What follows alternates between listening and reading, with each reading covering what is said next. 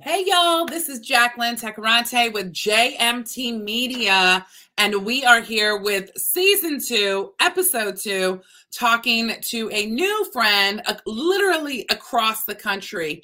Um, many of you know that season one, we really focused on small businesses and entrepreneurs during the height of the pandemic. And now, season two, we're still focusing on small businesses and entrepreneurs, but I'm taking it a whole layer step further. I'm talking to small businesses across the country, looking at what they're learning to grow their business, talking about generational wealth, talking about finances, all the things that are important to us to grow our business to the next level and to take us out of our comfort zone.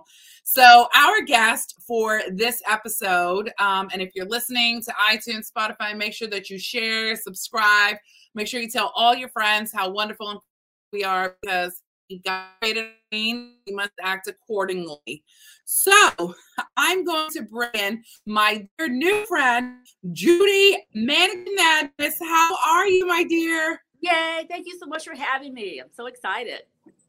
Absolutely, absolutely. So, do me a favor. Let's talk to me and talk to the folks back home about what your business does because it's so unique. Um, and I'm so grateful that we were able to connect with you when you're out over in California. So, talk to us a little bit about your business. Well, there's two components of our business. Mannequin Madness encompasses a lot of things. Number one, we sell new mannequins that we get from various manufacturers all over the country so we can have a wide variety of different styles of mannequins.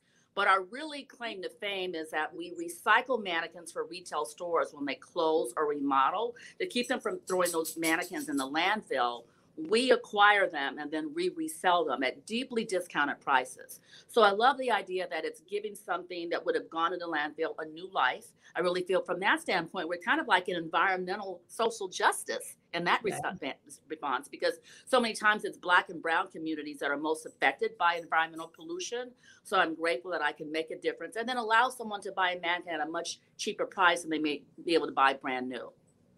That's awesome. Now, when you go to your websites, and we'll put up all the information when the episode airs, when you go to your website, you talk about the history and the journey of where you're at as an entrepreneur. And a lot of times when I talk to people, they they see like the surface level of entrepreneurship they see the success they see the oh things look fine. I'm like you have no idea that there are nights that you are up till 2 a.m and then you got to get back up at 5 a.m because people are in different time zones. So can you talk to us and walk us through a little bit about your entrepreneurship journey going from 50 mannequins to like 500 mannequins? Yeah. Well i want to say that's why it's so important that you really love what you're doing because i had tried a business before that I thought was a quick way to make money. I didn't really like what I was doing. I'm crazy about mannequins. So when I have to stay up late at night, it doesn't feel the same way because I so enjoy it. It's a crazy niche, but it's my crazy niche. That's so this started off as like a side hustle. I was buying a mannequin one day for an art project, found out that the uh, seller was closing down his mannequin rental business. I didn't know there was such a thing as a mannequin rental business. I had never even worked in retail, but I thought, hmm, there's going to be no place in the Bay Area to rent a mannequin. And the Bay Area is such a creative kind of place. I figured there should be some place. Yeah. Fortunately, I only had a week to make my decision because I probably would have talked myself out of it. You know, sometimes our gut tells us one thing, and I say go with your gut, but then the head and the naysayers come in and tell you something else. Like maybe there's a reason there's nobody else doing mannequins. Why bother?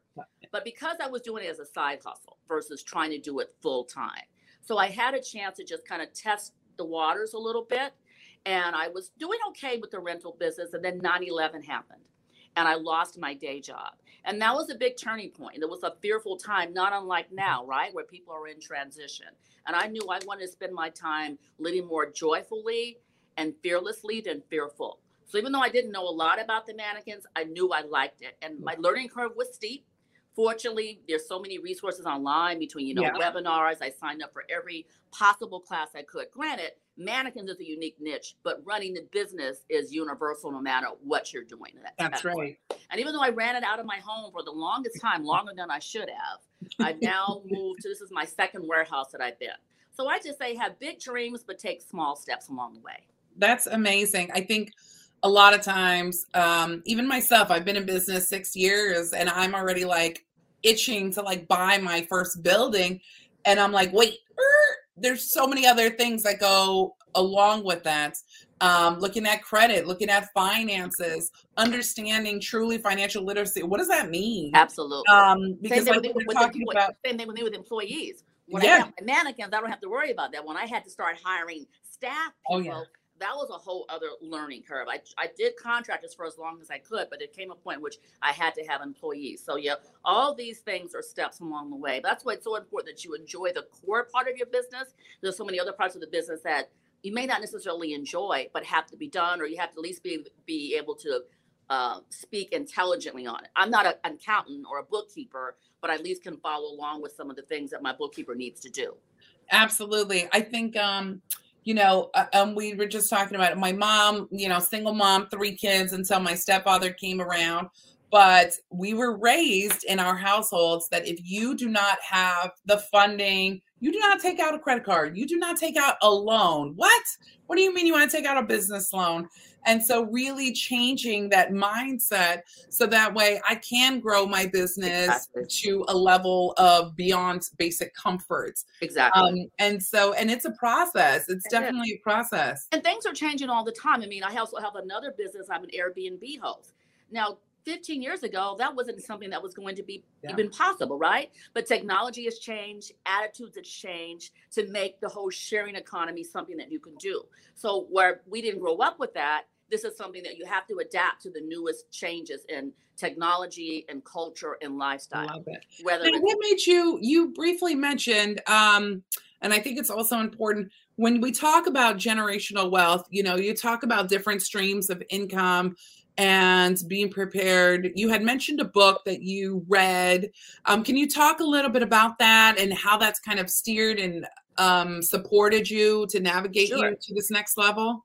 I, I consider the book a classic. It's called Rich Dad Poor Dad, and I read this over 20 years ago. And one of the key lines he said in there, which is why I even got the mannequin business, he says, most people either don't recognize a good opportunity when they see it or they're too afraid to take a chance.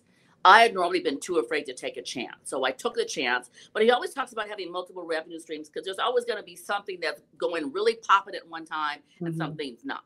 That doesn't necessarily mean you have to really spread yourself so thin that you have so Yeah. many things that you can't manage. But so, for example, within mannequins, I rent mannequins. That's one revenue stream. I sell new mannequins, another revenue stream. I sell used mannequins. Once again, each appeal to a different customer base. Then within our warehouse, we have a photo studio that allows people to come in, use our mannequins to photograph their wares that they're going to sell mm-hmm. online. That's another revenue stream, but all within the umbrella of mannequins. It's That's not as if, okay, I'm selling mannequins and I'm also running a clothing line over here. That may be too big a jump.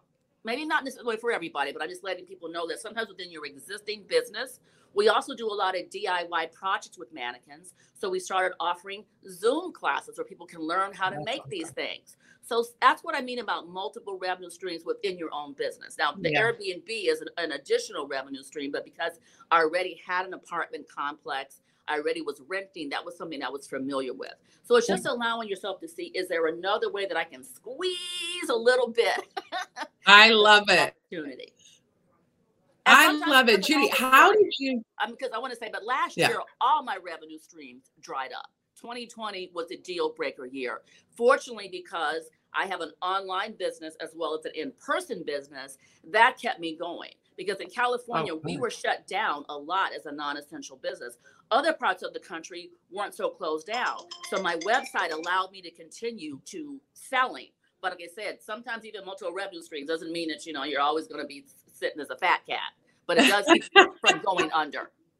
That is the best way, and I think it's so appropriate. You know, a couple of weeks back, um, Facebook and Instagram went down for Yeah. about six hours, Yes. and I saw so many business. Here's the interesting part: I saw so many businesses after um, Facebook came back on, and they were like, "Oh my gosh, I had no way to communicate with my clients." Yes. I had no way to communicate. And I saw an opportunity. So, literally, every single email that I saw on a thread of people saying, I couldn't reach out to my XYZ, we literally at JMT Media were like, Hi, the system was shut down. This is how we can help you maintain that engagement Right. when that little social media aspect of your business goes down. There are other ways texting campaigns, email marketing, Absolutely. even old school phone calls. I know. Remember And- that? Yeah. Yeah. Oh, I. It's crazy because a lot of people have asked, Jacqueline, how is your business successful? I'm like, oh, I'm old school. I pick up the phone and call people um, because that's just how I was raised. Everything is also based off of relationships, um, not necessarily just transactional services. Absolutely. So Well, just like we talked about multiple revenue streams, there are Yeah. multiple communication streams, as you said. that's right. if you're just relying on one and that one goes down. I had a case once. I have 49,000 followers on Pinterest. One day they closed my account because I had a picture of a mannequin that was nude and they thought that I was promoting pornography. So all of a sudden, overnight, I lost 49,000 followers. So fortunately, you know, it went back up. But I mean, I had some other means to contact my customers. So That's amazing. no, you don't want to just rely on one thing. Something certainly can be the dominant, but you always want to have plan A, B, and a uh, B, C, and D.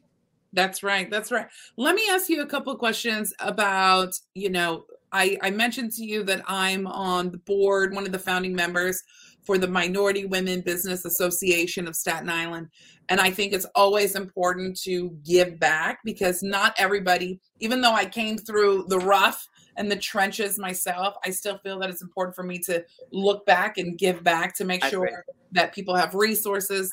And resources doesn't necessarily mean financial resources. I'm talking about here's some templates of how to get a contract. Here's some templates of how to respond to a, a city RFP, or this is a basic um, skeleton outline of a social media campaign.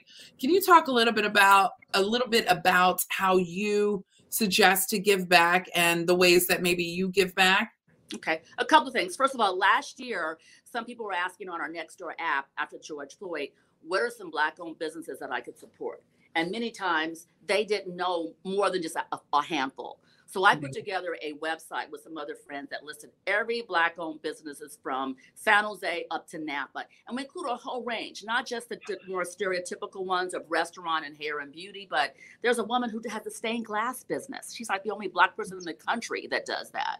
There are Wow. people who do a lot of services. There are people who, um, you know, do handyman repair kind of things. We wanted to just expand the narrative of what a Black-owned business is. Yeah. So putting that website together was huge. Along with that, we realized there are a lot of grants out. I have seen more grants for Black-owned businesses than I have ever seen before. Mhm. And I'm not talking about those long, arduous RFP grants or a grant for a nonprofit that are very difficult. And I have won probably close to $500,000 worth of grant money over a period of time. Sometimes the grants in the form of hard cold cash, sometimes it's in kind. Comcast have something where you get like a year's worth of Wi-Fi and computers. Other times I've won airline tickets.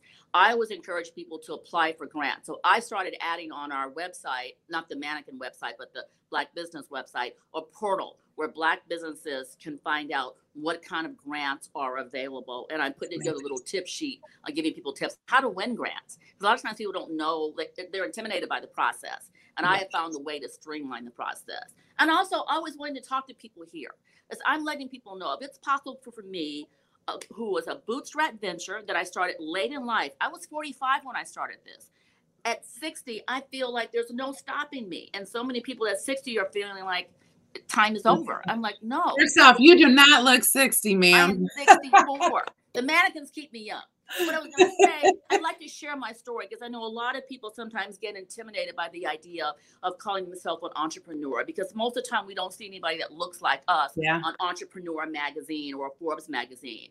I, Yeah. It took me a long time for me to embrace that I was an entrepreneur. I just thought, oh, I've got this little hobby. And when you hold it as a hobby, it stays as a hobby. A hobby. When That's I right. see it as something different, it shifts around me as well. So Exactly. besides, like I said, the difference I'm making environmentally, I'm I employ four people and I employ four independent contractors. That's revenue that I am generating. Those are lives that I'm touching. That's Yeah. being an entrepreneur. It doesn't mean you have to be Facebook to be an entrepreneur. That's so that's right. why I like to show other people, hey, there's all different kind of ways that if I can take this crazy little niche called mannequins and make something, you can do something too. I love it. Oh my gosh, Judy. Okay. So, what I'm going to do is I'm going to put all the links down below um, so folks can follow you. They can follow your website. Also, the other website specifically for black owned businesses. Yes, I'll give you that one. I think that's amazing what you what you did, you know, during the pandemic we created because a lot of people are like how do I sustain myself? I'm I'm at home. We can't really go out. We're kind of in a lockdown. What do we do? And so we created this six week step by step guide. Um, it was the New York City reboot package oh, of how to reboot your business, right? How to give it a little fresh zest. Yes. And um, but people don't realize that takes work, right? Some planning, resources, strategy, the whole thing with it. Um, but we do it for the love of our of our community yeah. and the passion that we have to make sure that everybody is successful or at least has the tools to be successful. Exactly. Because so many times when you're running a small business, you don't often get a chance to sometimes go outside of that. And yeah. I know how overwhelming it can be. So now that I'm at my at a certain place in my business where I, I have more resources to get back, I'm only open three three days a week. And that's another thing. I don't come in every day. The rest of the time, I have a much more flex. I want a lifestyle business. Everyone yeah. has something different. I want to be able to have some more personal time as well as have my office hours. So it's amazing. You know. Amazing. Judy, it was such a pleasure chatting with you. And for those of you folks that are watching back home, make sure to tune in and continue to watch us on season two of JMT Media, the podcast, where we interview passionate people and just really great community leaders. So thank you so much, Judy, and just stay tuned, y'all.